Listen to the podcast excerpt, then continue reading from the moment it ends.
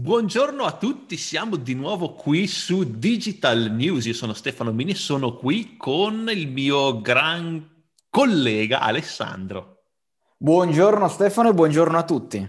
E stavamo proprio discutendo prima della riunione di quella che secondo me è la più grande news della settimana, che però tu non, hai, non avevi inserito, quindi te lo dico io. Chiude Yahoo Answers, che è è non stata mi ricordo... la mia adolescenza. esatto, esatto. Quanto me lo ricordo Yahoo Answer, tutte quelle brutte cose che si scrivevano su Yahoo Answer, quel brutto posto, veramente tanti insulti, però gli volevo bene. Sì, dai, era meglio di Google a un certo punto. Cioè, te cercavi su Google per cercare su Yahoo Answer. Io me lo ricordo perché l'adolescenza era così, era una cosa spettacolare, mi ricordo. Poi c'era veramente il delirio spesso in alcune domande e pensa a te che io... In certe ho... risposte. Esatto, pensa a te che io mi ero iscritto per iniziare a cazzeggiare anch'io, a dare delle risposte eh, nel mio tempo libero ai tempi del liceo. Sì, sì, ma anch'io l'ho fatto, ma un sacco, non so quanti punti, non so se si chiamano punti, una roba del genere, se Yahoo Answer so, però c'ero, c'ero. E come se c'ero? Aspetta un attimo, che qua praticamente sto vedendo la notizia e c'era proprio, ecco una delle domande rappresentative di Yahoo Answer. Domanda, si può fare sesso al nono mese di gravidanza? Ho paura che dopo quando nasce mia figlia rimane incinta anche lei e vorrei evitare l'effetto matriosca. sì, questo per, ragazzi, per chi non conosce Yahoo Answers, questo è il livello medio delle domande. Che era una figata pazzesca. Mi dispiace che chiuda, perché sì. Avevo, ormai non si trovava più manco nelle ricerche, cioè ormai è proprio andato a fare fa di praticamente da tempo. Sì, beh, ormai è stato, è stato superato dai, dai, social network. Era il social network prima dei social network, Yahoo Answers. Bravo, era dove si casseggiava prima dei social network, esattamente quello. Poi c'è eh. stato il periodo in cui cavalcavi entrambe le onde e poi, poi niente. Sì, è rimasto indietro a quei tempi, come del resto la, la storia di Yahoo, restare indietro. Che adesso Yahoo è di Verizon, se non sbaglio? Ah, non lo so, io proprio Yahoo ce l'ho fuori dai radar da non so quanto tempo. Sì, è stato comprato, se non sbaglio, da Verizon, hanno chiuso un sacco di cose, ne hanno vendute altre. Uh, Adesso l'unica cosa che è rimasta aperta che è interessante di Yahoo è, um, come si chiama? Yahoo Finance si chiama? Sì, esiste. Esatto, quello me lo ricordo perché ci vado anch'io, però anche su quello Google lo sta, lo sta salendo. E cos'altro ha Yahoo di interessante? Come il motore di ricerca non ce l'ha più perché è di Bing. Allora, so che c'è qualcuno che continua a usare l'email di Yahoo perché se eh. la sarà fatta una vita fa è rimasta, quindi comunque le email continuano ad arrivare, cioè, me le ritrovo anche negli account active campaign, qualcuno che scrive da Yahoo, cioè, esistono ancora.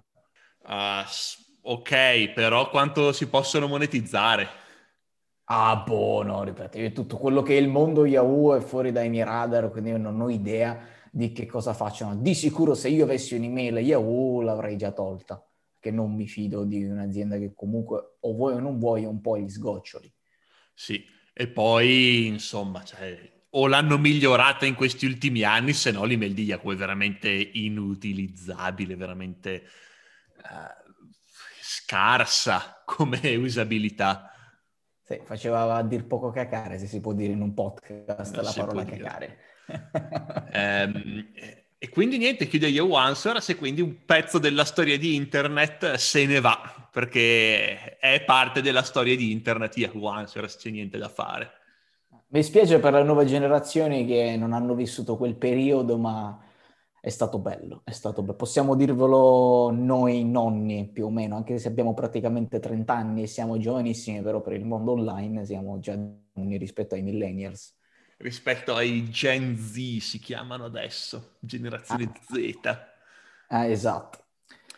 E, niente, a parte queste condoglianze per Yahoo, eh, quali sono le altre news che avevi messo per questa settimana, Alessandro? Allora, il tuo amico Musk gli piace stare sempre nelle news della settimana perché ogni settimana sembra che se li cerchi apposta. Non sembra, da... se le cerca apposta. Eh, appunto, per uscire fuori e far parlare di sé, ha fatto un video e l'ha pubblicato su YouTube per quanto riguarda Neuralink. Ha messo um, Neuralink in una scimmia e ha fatto la video dimostrazione di come sta scimmia giochi al computer con la mente. Quindi gioca a Pong, gioca un altro gioco che non ho capito che gioco è, però tendenzialmente la notizia virale è il fatto che gioca a Pong. Io mi sono visto il video, sono tre minuti della scimmia che guarda lo schermo e gioca, realmente. E quindi da una parte è pazzesca sta cosa, già quanti passi in avanti abbiano fatto sta cosa, dall'altro mi preoccupa, loro già hanno detto che tranquillamente ci sono delle applicazioni che stanno iniziando a testare, ovviamente non ancora penso sull'essere umano, ma le applicazioni sono quelle, cioè hanno già nelle mani la possibilità di far veicolare un intero computer alla mente umana, cioè te hai il chip, scrivi l'email, clicchi, navighi, tutto con pensiero, quindi senza toccare né mouse né tastiera. loro dicono che ci sono già arrivati a farlo. E la scimmia è pazzesca sta cosa, se ti vedi il video vi invito ad andare a prendere il link nel gruppo delle news della settimana, vedetevi quel video perché è pazzesca la scimmia che guarda e, e gioca a Pong, quindi dimmi tu che cosa ne pensi di tutto il mondo di Neuralink, ecco perché di um, Elon Musk ne abbiamo parlato di tante cose, abbiamo parlato di Tesla, abbiamo parlato di tutto quello che è il suo mondo, però effettivamente Neuralink mi pare che ad oggi non gli abbiamo parlato. Non credo, anche perché io non ne so assolutamente niente. Io la butto lì. Se questa stessa identica cosa l'avesse detta, l'avesse mostrata una persona che non è Elon Musk, la prima cosa che tutti direbbero è c'è dietro un controller da qualche parte. E siccome l'ha fatta Elon Musk... Eh, allora, eh, da una parte Elon Musk ha fatto Tesla che oggettivamente almeno produce macchine e le vende, la gente la usano ha fatto Starlink che oggettivamente ha dei satelliti in orbita con la gente che li utilizza e fanno gli speed test, però dall'altra ha fatto l'Hyperloop che è una truffa. Quindi questa cosa qui si posiziona più verso Tesla e Starlink o più verso Hyperloop? Punto di domanda. Ma guarda, eh, loro sono serie, io un po' l'ho seguita perché è una cosa molto futuristica, una delle cose più futuristiche che secondo me sta facendo Elon Musk, perché ok che quello che fa è comunque un po' tutto futuristico, il razzo che comunque prende a terra eh, Hyperloop, tutte quelle cose là, no? Però una cosa che ti impianti nel cervello e comunichi con la tecnologia, con la forza del pensiero, cioè è la cosa più futuristica che abbia mai fatto, anche più futuristica di andare ad abitare su Marte, secondo me. Già, ad andare ad abitare su Marte è già una cosa un po' più, um, più realistica di andare a metterti un chip nel cervello e governare la tecnologia. E da quello che seguo, perché un po' l'ho seguito, i passi in avanti li hanno sempre fatti, i test li fanno, cioè hanno gli animali che ce l'hanno impiantati e funziona, cioè almeno dai video che mostrano, a meno che veramente non siano delle grandi eh, teatrali bagianate, se quello che vedo è effettivamente quello che fanno, eh, insomma, è, è, una figata pazzesca da una parte, ma dall'altra mi preoccupano un poco perché non so te, ma io non ho tanta voglia di farmi impiantare un chip nel cervello. Ma l'idea è che la fine del mondo viene predetta dai tempi degli antichi romani probabilmente anche prima. Quindi è, è la stessa... Mh, mm, è, questo è, è, l'equivalente della profezia di chi dice il mondo sta per finire, castigo divino, eccetera, portato alla tecnologia. Cioè, si troverà un modo per farlo funzionare, cioè gli, gli scenari apocalittici di questo tipo io ci credo poco. Sì, mi ricordo che c'era lo scenario apocalittico che diceva che se la prendevano proprio con Neuralink perché c'è, non mi ricordo quale profezia, quale cosa, che nel momento in cui l'essere umano si impianterà nel cervello un chip, nel corpo un chip, sarà la fine del mondo. Quindi me la ricordo sta profezia. Quindi poi mm, tutto il mondo Neuralink è tutto un po' molto futuristico, molto profetico, eccetera, eccetera. Ma la domanda non mi hai risposto. Te lo impianteresti un chip nel cervello? E come? Comodissimo. E se ti si bugga? Ma sicuramente si bugga, però dubito come mi faccia esplodere il cervello. La tecnologia sì. sempre si bugga, almeno finché sì. non arriviamo a, a sviluppare delle, mh, mm, delle, reti neurali più, più avanzate, delle intelligenze artificiali più avanzate, sempre si bugga. Ma io non so, non, non, ad oggi non, non, me lo farei impiantare. Potrebbe essere anche, anche privo di bug, to, però non me lo farei impiantare. Beh, so come perché, la tecnologia ma... adesso sicuramente no, ma come sarà la tecnologia fra 30, 40, 50 anni, sì. Vabbè, ma anche fra 30, 40, 50 anni non saranno come noi le persone, cioè come dicevamo prima, ma che a farla apposta, le nuove generazioni che stanno crescendo, stanno nascendo in mezzo alla tecnologia, la vedranno diversamente da noi che comunque la tecnologia l'abbiamo vista creare praticamente, mettiamola così, ecco. Cioè, siamo nati dove c'erano le videocassette, erano agli albori di tutte queste tecnologie, queste cose qui, non si navigava su internet, eccetera. Quindi l'abbiamo visto, abbiamo visto tutta questa trasformazione qui e quindi ci abbiamo ancora, secondo me, non tutti, ma alcuni, un po' quello scetticismo nelle cose molto più futuristiche di quelle che viviamo ad oggi, però sicuramente fra 30, 40, 50 anni cambieranno anche le mentalità, certe cose saranno al giorno d'oggi e niente, poi mi sento sempre molto più nonno quando dico queste cose, poi quando i miei nonni non capivano lo smartphone e non ne volevano uno e, e invece io ci sono, ci sono abituato, e vabbè, si, si invecchia. Vabbè, forse te, io invece le voglio queste cose qua. E infatti ho detto non tutti, io personalmente ad oggi non me lo impianterei. Soprattutto se te lo impianti prima te, mi fai da beta tester, quindi vediamo se... Mm, esatto, se tiro su di 30 punti il mio QI così arrivo finalmente in tripla cifra e poi te lo metterei anche te. Ok, oppure possibilmente vedremo che ti si sminchia il cervello e inizierai a bloccarti nelle riunioni, a, a ripeterti un po' a robot, abbiamo capito che ti si è buggato il cervello e quindi capiremo che non lo metteremo noi.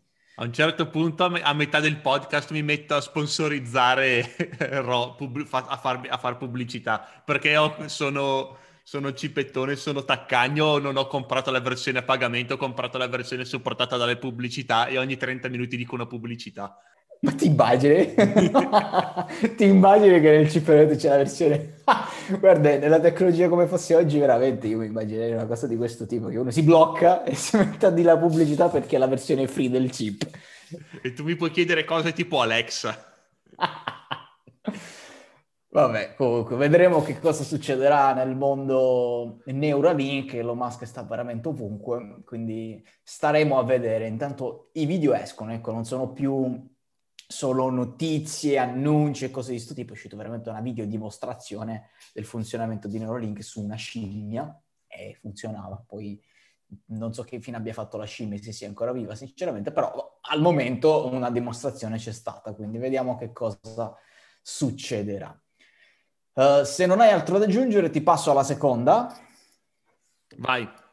La seconda riguarda Clubhouse social Ancora. che continua a crescere perché ha lanciato la monetizzazione. Monetizzazione però che attualmente è solo unicamente per i creator. Uh, tra l'altro ovviamente sarà sicuramente una cosa temporanea, ma il 100% dell'importo finirà ai creatori. Quindi Clubhouse lancia una monetizzazione per i creator per spingere sempre di più la crescita del social, la crescita dei contenuti e l'avvicinarsi di tanti influencer, perché comunque sta crescendo perché gli influencer si stanno spostando. Io alcune persone che seguo ehm, hanno già il canale su Clubhouse e da Instagram, eccetera, cercano di portarti su Clubhouse. E ci sono appunto questa funzione payments che ti invia i soldi, quindi il fan che ti segue, chi eh, dialoga con te su Clubhouse comunque può inviarti del denaro, delle donazioni, cose di questo tipo e attualmente il 100% va ai creator, quindi Clubhouse ancora non si piglia niente, ma è un inizio per poter, per poter crescere. Sinceramente Secondo me è una mossa giusta per un nuovo social ritardare la propria monetizzazione e continuare a spingere gli influencer che già stanno arrivando ad arrivare ancora più in massa e a produrre ancora più contenuti, eh, dato che adesso ci guadagnano pure. Quindi è una mossa giusta. Non so dove, dove arriveranno.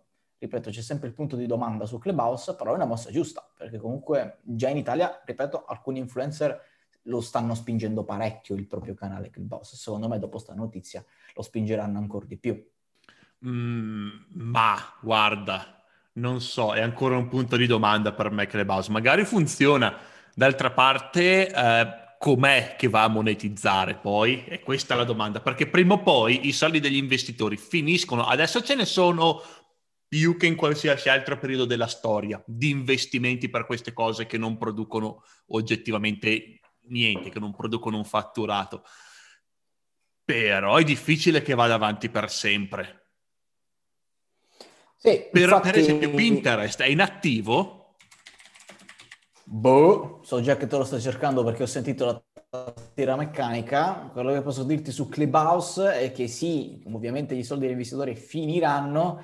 Secondo me dipende molto da come si muovono chi ti crea i contenuti. E loro, ripeto, secondo me è una mossa giusta perché eh, hanno dato al momento la monetizzazione ai creator, non a loro stessi, non agli advertiser, ma ai creator. Quindi al momento è una piattaforma libera, al momento è una piattaforma dove i creator possono veramente spaziare portare gente e guadagnarci pure al 100% senza manco una commissione.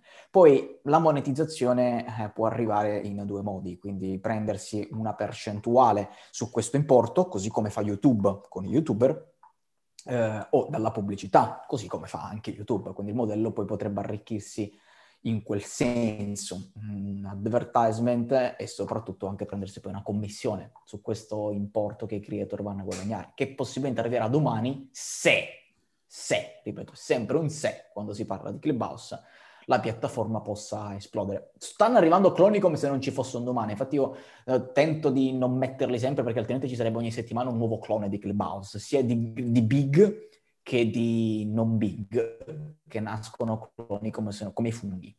Quindi vedremo che cosa succederà. Intanto te avrai avuto il tempo di capire se Pinterest è inattivo, eh, guarda, oggi internet veramente è una schifezza, cercalo te. Non mi si carica neanche la pagina. Sei rinunciato. Ok, comunque, questo diciamo, è il mio pensiero su, su Bowser. Secondo me è una mossa giusta. Non so ovviamente come andrà a finire, però secondo me è una bella mossa.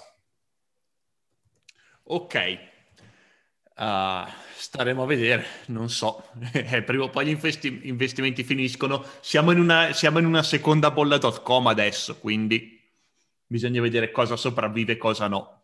E quello è anche vero.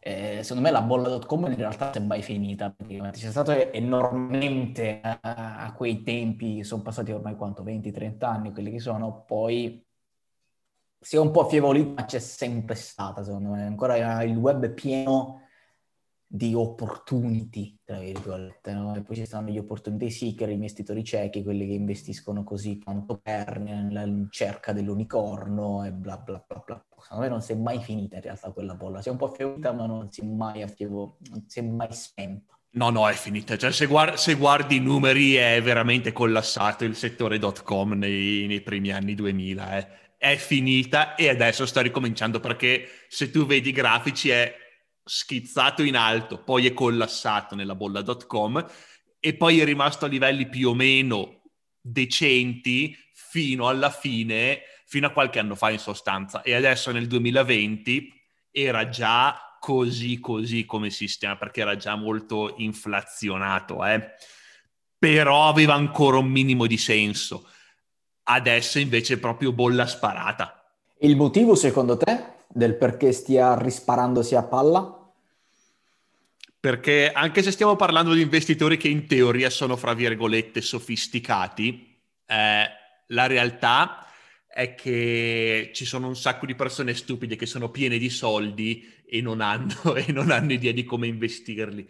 E poi, insomma, è, c'è quella specie di schema piramidale anche fra... Mh, mm, eh, come si chiama? Fra i vari, fra i vari investitori di, mm, eh, di Silicon Valley e che tirano soldi fuori perché hanno, hanno, investimenti da investitori privati, devono metterli da qualche parte, se no non prendono, il, eh, se no non prendono la loro percentuale, quindi prendono la primissima azienda che... Cioè, non fa veramente schifo, gli tirano su 20 milioni di dollari per, con una valutazione di 100 milioni, dicono ah, questa azienda è il futuro perché è valutata a 100 milioni. Sì, ma se, se, sei tu che l'hai valutata a 100 milioni, non è che vale 100 milioni, sei tu che l'hai valutata. Il problema è che tutti gli altri investitori dicono ah, questa è valutata a 100 milioni, aspetta che gli faccio un altro round a 200 milioni e vanno avanti così per sempre, fino a quando qualcuno si accorge, aspetta, ma questa azienda sta guadagnando qualcosa? No. Ha una minima possibilità di andare, di andare, in pari? No. Ha una minima possibilità di avere un fatturato che giustifichi il, la sua valutazione in borsa? No. E collassa. Come è successo a WeWork, per dire. Oppure Feranos, la famosa truffa di Silicon Valley, Feranos. Succedono. Sì, ma molto meno. E poi adesso c'è anche da considerare che ehm, l'intero mercato finanziario americano è altamente inflazionato. Perché la, la, l'America sta andando in un periodo di inflazione, di iperinflazione praticamente. Ci sono non per i beni di consumo, quelli sono a prezzi stabili, poi ci sono dietro tutte le teorie economiche che non sto a spiegare, eccetera, eccetera, se no andiamo avanti un'ora ma la sostanza è che i titoli in borsa, visto che stanno stampando un sacco di, di, dollari, gli Stati Uniti, i titoli in borsa sono altamente inflazionati, sono, non dico in iperinflazione, però sono molto inflazionati. E quindi ehm, non corrispondono adesso, il valore delle aziende americane in borsa, di molte aziende americane in borsa, non corrisponde al loro vale, valore reale perché sono molto molto inflazionate grazie alla politica monetaria che stanno facendo negli Stati Uniti e le aziende di Silicon Pensa Valley che... ancora di più. Pensa che c'è Gary Vee che continua a dire da qualche tempo ormai, da circa un anno forse, che sta per arrivare un nuovo crollo economico come ai tempi del, cos'era, 2008? Peggio. No, no, il 2000... no, no, ma a parte esatto. che non è Gary Vee che lo dice, lo stanno dicendo una buona parte degli economisti. Ci sono alcuni economisti che stanno dicendo, i... quelli che credono nella, nella nuova teoria monetaria, che, che vabbè è una teoria complicata che non sto a spiegare. Ci sono quelli che credono veramente tanto nella nuova teoria monetaria che dicono no, è possibile che non siamo sull'orlo del collasso, ma tutti gli altri sono abbastanza pessimisti. Eh, su queste cose mi sono informato anch'io e mm, ti faccio una domanda, perché su questo penso che lo sappiano in molti, almeno se non lo sapete mm, ve lo diciamo noi, comunque per arrivare a un nuovo crawl, come detto te, lo dice Gary lo dicono tanti altri, poi il Covid di sicuro non ha aiutato. E come prepararsi a quello che magari sta arrivando? Eh, allora, la mm, eh, l- bella domanda. Eh, in genere quello che si eh. consiglia quando si arriva in periodi di alta inflazione è di acquistare eh, beni eh, reali, oro, argento, case, quadri, quei, quei, sai, quei quadri lì che compri per investimento, quindi tutti questi investimenti reali, quindi di cose fisiche. Quindi l'idea di comprare, di, purtroppo eh, lo stanno già facendo, quindi se lo state facendo adesso siete già in ritardo, come io sono stato in ritardo ancora all'epoca. L'idea è di comprare ehm, qualcosa con un valore reale negli Stati Uniti, perché gli Stati Uniti sono quelli che stanno stampando più moneta in assoluto e quindi se il, il, prezzo di queste cose si inflaziona, mi rientra, eh, mi rientra di più di quello che ho speso. Eh, adesso è già molto inflazionato, come ho detto, tutte queste cose. L'oro, l'argento, tutti i metalli sono inflazionati, tutti i titoli sono inflazionati, però eh, l'idea è che se si compra adesso e veramente c'è un crollo dei mercati e, e, e, si parte con l'inflazione negli Stati Uniti, come in molti dicono che ci sarà, allora si guadagna perché si, si vende con un prezzo inflaz- inflazionato, poi si riporta in, in euro e ho più euro di quanti ne avevo prima. Questa è la sostanza. E se invece il mercato non crolla, io magari perdo soldi su quell'investimento, ma almeno posso dire, ah, almeno il mercato non è collassato, dai. Di sicuro c'è una cosa che non penso vogliamo consigliare a qualcuno, che è quello di tenere i soldi fermi in banca. Questa è la cosa peggiore che si può fare. Esatto. Magari un fondo avercelo sempre, quello sì, però non troppo. Un fondo di salvezza, il classico salvagente finanziario che se ti servono contanti imprevisti, ti serve liquidità, ce l'hai, però l'accumulo di denaro in banca è una delle cose più sbagliate che si può fare in una maniera assurda. Mm, Motivo per eh, cui eh. te lo sai benissimo, proprio nell'ultimo anno ho investito e mi sono fatto casa. E fatto bene.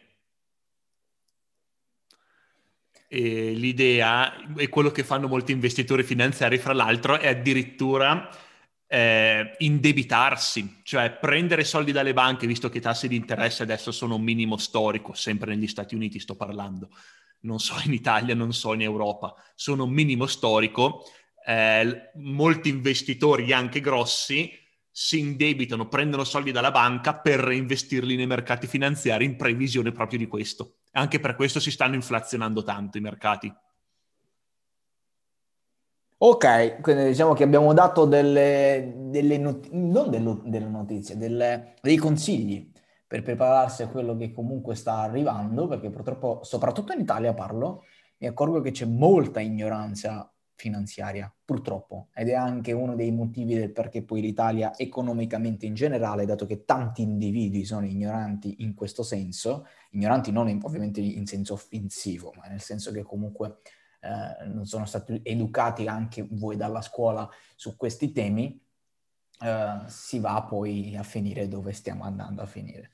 Detto questo, per evitare di andare comunque molto molto molto fuori tema, io passerei alle ultime due news, che una delle due è molto veloce, una cosa che finalmente ci stava, e un'altra mi piace molto parlarne, che è questa. GameStop non so se te sai seguito un po' quello che è il percorso di GameStop negli ultimi anni, cioè più che percorso il decadimento degli ultimi anni di GameStop. Io un po' l'ho seguito perché vedevo le news eh, spesso e continuamente degli ultimi anni, hanno chiuso negozi, hanno fatto un po' di sfaceli, eccetera. E l'ultima news che li riguarda è che stanno preparando una vendita di azioni. Ovviamente il titolo è sceso perché stanno per mettere sul mercato 3.5 milioni di azioni, manca a farla apposta, ci stiamo ricollegando un po' a quello che abbiamo appena detto.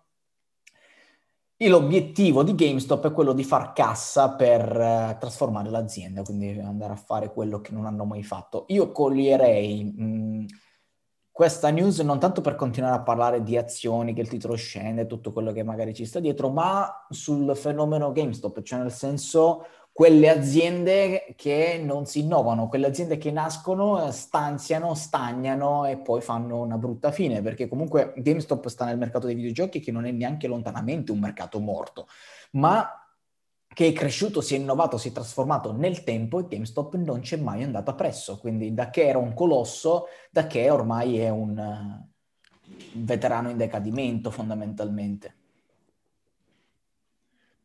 Sì, beh, c'è anche da dire che una grossa azienda come GameStop è difficile innovare in una grande azienda. In una piccola è molto più facile, si è, non lo so, in 5, in 10 in azienda, vabbè, dici, il capo dice così, boh, facciamo così, pam pam pam pam pam, e si fa tutto velocemente. Ma una grossa azienda con migliaia e migliaia di dipendenti, con centinaia e centinaia di sedi, innovare non è facile.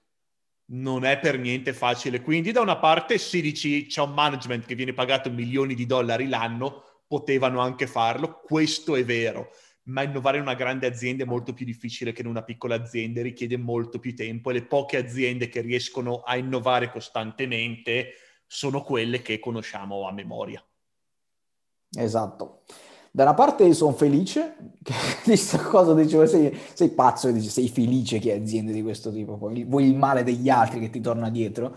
Quindi no, felice magari è una brutta parola, però a un certo punto certe aziende se lo meritano. Cioè GameStop, me lo ricordo nell'adolescenza, ma cacchio era un ladro pazzesco, cioè era proprio un semitruffatore, ma sull'usato, sui prezzi, su tutte le vaccate, quello che ci cioè è, GameStop veramente ci ha marciato sopra. E poi dopo quando arriva Amazon e eh, giochi di, dell'anno scorso te li metti a 19 euro e te GameStop ancora li vendi a 59 euro, ci hai tolto solo 10 euro in un anno, e vuoi non vuoi, mm, poi si arriva pure PlayStation, eccetera, eccetera, con i loro store online, le versioni digitali, e te non ti attrezzi perché comunque esistono tanti altri store digitali oltre al PlayStation Store, eccetera, perché poi ti permettono di inserire il codice e quant'altro, ma te sei indietro pure su quello perché comunque volevi marciare un po' sulle spalle dei poveri ragazzini e io ci sono passato in adolescenza, a un certo punto te lo meriti come azienda alla fine della fiera. E quindi sarebbero dovuti innovare sì, nel modello, perché comunque avrebbero secondo me dovuto rivedere un po' tutto e iniziare a capire che dovevano andare sulle parti digitali, che dovevano andare sulla parte e-commerce, che dovevano, o meglio, sull'e-commerce ce l'hanno, ma spingerlo un po' di più, uh, stare attenti su, su, su, quelle che erano le loro offerte fondamentalmente che facevano i clienti, eccetera. E soprattutto l'innovazione più, più importante che secondo me dovevano fare era quello di mettere un po' l'attenzione del cliente al primo posto, come fa Amazon da sempre, ma che GameStop è una di quelle aziende che in realtà ti sentivi sempre più fregato che, che soddisfatto quando avevi a che fare con loro. Non sto ricordo io dell'adolescenza, poi non so se oggi sono diversi, eh? da, da, qualche anno hanno questo decadimento, quindi non so se hanno cambiato sta cosa, però io mi ricordo che veramente ah, quando andavi alla GameStop ti sentivi sempre più fregato di quanto ci eri entrato. Sì, sì, da sempre, me lo ricordo anch'io. Esatto, quindi eh, questo ed, è, ed è proprio per questo che questo è proprio il motivo per cui io sono convinto che soprattutto per un'azienda piccola o media l'onestà è molto importante, se no vai avanti per un po' e dopo, e dopo collassi, se, se troffi la gente non duri tanto, a meno che non ti chiami Alfio Bardolla, allora ok, vai avanti tutta la vita. Dai, dai, no, non parliamo di altri personaggi sul podcast che poi ti ritrovi non si sa cosa. Facciamo finta che non l'abbiamo detto, parliamo di GameStop. GameStop è secondo me un, un, esempio di quello che non si dovrebbe fare, cioè quello di non mettere al centro il cliente nel dargli un servizio serio, che il cliente debba essere soddisfatto e non sentirsi truffato e soprattutto che non innovi, che ti hai un modello di business e quello rimane dall'inizio dei tempi e presto o tardi fai la fine che devi fare e purtroppo vediamo che succede perché comunque da questa vendita, intanto il titolo ovviamente è ancora sceso, uh, loro dicono che dovrebbero raccogliere circa quasi un miliardo di dollari fino a un massimo di per trasformare l'azienda. Cosa e come faranno lo vedremo nei prossimi mesi, anche se io non ho più tanta fiducia nel mondo GameStop. Da per nulla a parte che non è una cosa che, che, fa, cioè, che, che hanno fatto bene, fanno bene a vendere. È valutata 50 volte il valore reale l'azienda, cioè se qualcuno valutasse Active Powered 50 volte il suo valore reale, io la venderei oggi proprio. E sarebbe pure giusto eh, farlo. Infatti. Cioè, vuoi darmi 50-100 milioni per Active Powered? Va bene, subito. che, che, più o meno il rapporto è questo, è come se Active Powered fosse valutata a 50 milioni. Firmiamo. Anche di più. Firmiamo. Eh, infatti. Eh, e, e, quindi fa, fanno bene a vendere. Vabbè, vediamo che succede, vediamo che succede. Sono proprio curioso, ma n- non ho fiducia. Detto questo, ultima news, questa è veloce, non penso che mh, mm, avrai, avremo tanto da dire, ma è una cosa che almeno a me fa una marea di piacere. E te la presento così. Più volte, quando capitano, sai, le cene con amici o comunque chiacchierate fra colleghi, eccetera, mi fanno la classica domanda, ma secondo te, cos- cioè, dov'è l'innovazione? Dove eh, s- mh, mm, sarebbe giusto investire magari in ricerca e sviluppo, quali idee mancano, quale cose andrebbero migliorate che ci sono ad oggi, eccetera, eccetera. Io ho sempre detto una cosa, le batterie. Perché purtroppo, secondo me, le batterie ioni di litio, ma in generale le batterie, sono rimaste troppo indietro per quanto è avanzata la tecnologia. È impensabile che ormai abbiamo tutto wireless, le cuffiette wireless, le cuffione wireless, quello wireless, quello wireless, tutta batteria, una marea di cose a batterie. Dietro di me c'ho sopra la libreria un arsenale di caricatori e di cavetti e quello che mi rompe è che le batterie durano uno sputo, eh, veramente uno sputo. E quindi di conseguenza ho sempre detto quello che va e che manca nel mondo della tecnologia, che chi, chi arriva per primo secondo me farà il botto, eh, sono le batterie. Sì, ma già so... ci stanno lavorando, eh. Esatto, infatti stiamo parlando proprio di questo, perché tempo fa erano uscite le news delle piastrine appiccicate e che te sei dentro una stanza o passi per strada e tutti i tuoi dispositivi sono quasi continuamente in carica. Eh, c'erano questa, questa bre- questo brevetto, questa tecnologia che poi sinceramente non se ne è più sentito parlare, però ci sono dei brevetti, dei, dei mock-up, delle cose che sono dei piastrine che te le attacchi al muro, le attacchi nei lampioni, le attacchi nella scrivania e in wireless ti ricaricano un po' i dispositivi nel, nel suo raggio. Invece eh, la notizia di oggi è che Nanom o Nanom, non so qual è la pronuncia, brevetta una nuova tecnologia per batterie che durano nove volte di più di quella ione di litio, che è già un ottimo risultato, perché comunque non è una tecnologia totalmente diversa come le piastrine attaccate ovunque, ma la batteria rimane quella, quindi comunque vai a agire sulla ricarica che non sulla durata della batteria. Qui finalmente c'è un bel brevetto che eh, si parla sulla durata e nove volte in più è veramente tanto che già uno smartphone che siamo abituati a caricarlo ogni giorno, caricarlo una volta ogni dieci giorni è già un ottimo passo avanti. Um, sì, chiaro, eh, bisogna vedere quanto costano e questo è il problema, il costo. Sì, Perché almeno all'inizio eh. non costeranno meno delle batterie a ioni di litio. Impossibile. Certo. Per le economie di scala. Per cui devono essere abbastanza superiori da valere il, um, cioè da, da valere il prezzo in più che costano in certi settori. Quindi nei telefoni no, ma in certi settori industriali dove c'è veramente ne, nelle macchine, nelle macchine elettriche per dire, può essere un'ottima prima applicazione. E, um, e niente, iniziare da lì e poi prendere tutto il mercato come tutte le innovazioni tecnologiche all'inizio, tutte le innovazioni tecnologiche sono inferiori al competitor che c'era prima, quello che c'era prima. Però devono trovare questo piccolo ambito d'applicazione dal quale poi crescere. Esatto, secondo me è una cosa figa- una figata perché fino ad oggi si è lavorato sul, sulla ricarica più che altro. Cioè pensiamo alle auto elettriche che vuoi o non vuoi dura un poco. Cioè se uno deve fare un lungo viaggio è uno sfacelo, dura un poco e ehm, Elon Va bene come auto urbane. Esatto, e la Tesla, eccetera, con le sue stazioni di ricarica ultra rapida, veloce, eccetera, cioè lavorano sulla ricarica, ricarica, ricarica più veloce, ricarica fast, ricarica quello, ricarica l'altro, ricarica più velocemente, più spesso. Le stazioni di ricarica, deve prendere il caffè, un'ora ricarica la macchina, eccetera sono toppe, sono pezze. Quello con cui si deve lavorare, lo dico a tutte le persone che mi hanno chiesto, è quello. Cioè se uno dovesse spingere lì è sulla durata, non sulla ricarica, sulla durata. La batteria deve durare di più.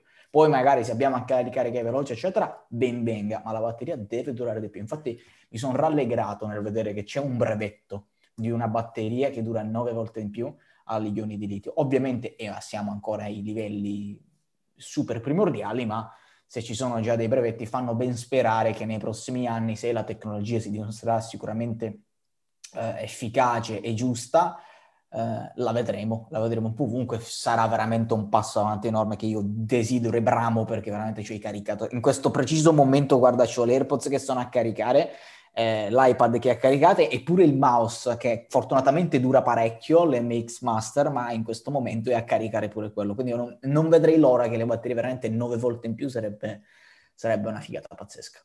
Sì, anche perché c'è da dire che la ricarica veloce per le auto in Europa non esisterà mai, perché in Europa le case hanno un limite di cosa? 3 kW e mezzo, eh? 3,2, una roba del genere? No, Cos'è? guarda che esistono in realtà, eh. Soprattutto adesso... Ma no, uh... per, per, la casa no. Sì, sì, sì. Hai la ricarica veloce in casa? No, perché hai 3 kW. No, allora guarda, ti spiego cosa, sta, cosa stanno facendo in Italia perché, io, ripeto, ma manca a farla apposta, abbiamo parlato prima di ristrutturazione, ho ristrutturato casa e adesso ci sono tutta una serie di bonus di cui io ne ho usufruito un paio, il 50%, il 90% di rimborsi, eccetera. E poi c'è quello più acclamato che sta facendo impazzire le masse, che io non ho fatto, eh, perché ero un casino e comunque avevo più fretta di andare a fare le cose, eccetera, che è il 110%, che su certi lavori lo Stato ti rimborsa il 110%. Poi vabbè, non parliamo di tutta questa cosa perché ovviamente è un mondo, io ci ho perso l'estate appresso, ma eh, tra questo 110% sono incluse le colonnine. In pratica l'Italia ti dice che le colonnine in casa te le metto io ti metto una colonnina in casa, quindi non attaccato al tuo contatore, io ti metto proprio una colonnina e te l'attacco direttamente sottoterra, cioè si fa tutto il lavoro, eccetera, direttamente ai cavi della tensione e quant'altro. Però tu mi devi dare il permesso di renderlo disponibile anche a chi passa. Quindi non è privata che ti metti la colonnina in garage o te la metti nel vialetto, che io volevo metterla in vialetto. Non ho detto no, te la devi mettere davanti al cancello, quindi davanti al garage o comunque nella tua strada, comunque nella tua zona davanti casa, ok, dove comunque mh, mm, puoi farlo te, ma devi dare la possibilità di essere pubblica, cioè devi dare, te la paghiamo noi, te la mettiamo noi, se te vorrai una macchina elettrica vai alla colonnina sotto casa, davanti porta di casa tua, però devi dare la possibilità a, agli altri, quindi se c'è qualcuno che ha bisogno in quel momento, c'è la colonnina libera, che non c'è la tua macchina, eh, si deve poter fermare e far ricarica, quindi la stanno impostando così.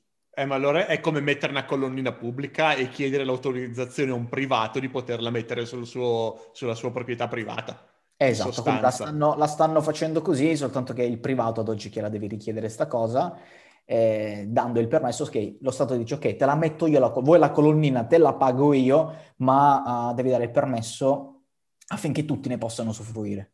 Ok, allora, eh, è una cosa diversa, una cosa molto diversa, allora è praticamente una colonnina pubblica. Esatto, No, no, io sto sì. parlando di colonnine private. No, colonnine private ti attacchi. È quello che la gente vuole. Vuole arrivare casa, a casa la sera e c'ha solo il 20% di batteria perché sono andato a fare un viaggio di lavoro distante e ho guidato tutto il giorno. Stanotte deve caricarsi perché sennò domani non c'ho batteria. No, la ricarica veloce ti attacchi in casa per l'auto. Esatto. È questa la cosa, perché fai in, in un futuro dove il 30% di auto sono elettriche, quelle quattro colonnine che mettono è, è come trovare parcheggio in centro a Milano. non la troverai mai la tua colonnina, che in teoria è tua, fra virgolette, ma non la troverai mai libera. Esatto. E infatti il motivo per cui io non l'ho fatta, io sinceramente mi era balinato in mente l'idea di farlo, dato che comunque erano in mezzo ai bordelli e la casa è stata completamente rivoltata per farla come l'abbiamo fatta adesso, quando ho detto, già che ci stiamo, penso al futuro. Oggi non, non ce l'ho un'auto elettrica, però già che ci stiamo lo facciamo. Poi mi sono informato bene su tutto quel 110, eccetera. Mi sono informato su sta cosa che mi potrei ritrovare tranquillamente una macchina parcheggiata davanti a casa che poi magari mi blocca pure il cancello, non posso entrare la macchina, non la posso caricare io. Ho detto, sai che c'è, non la facciamo. Quindi eh, non so in quante persone ne stiano approfittando di sta cosa perché effettivamente si rischia di, di non trovarti manco la tua colonnina nel tuo posto auto. A questo punto non metto la colonnina, almeno il posto auto ce l'ho. Esatto. E va bene, quindi vediamo che cosa succede. Non vedo l'ora che arrivano queste batterie. Veramente sto bramando, lo dico a tutti, di batterie che durino di più. E vediamo che cosa succederà. Io sarei il primo a comprare il nuovo smartphone con, che duri nove volte di più perché veramente ne ho le palle piene di tutti questi caricatori. E direi che con le news oggi abbiamo finito, nonostante la connessione oggi praticamente l'abbiamo registrato tre volte questo podcast, almeno parti di questo podcast l'abbiamo riregistrate perché Stefano oggi c'ha peggio del 56k e quindi siamo arrivati alla fine però. Esatto. Abbiamo finito questo podcast che fra interruzioni varie nella, nel, il podcast sarà più corto ma noi ci abbiamo messo un'ora a registrare e niente, grazie a tutti per l'attenzione. Ci rivediamo settimana prossima, mia connessione volendo. Speriamo. Ciao ciao.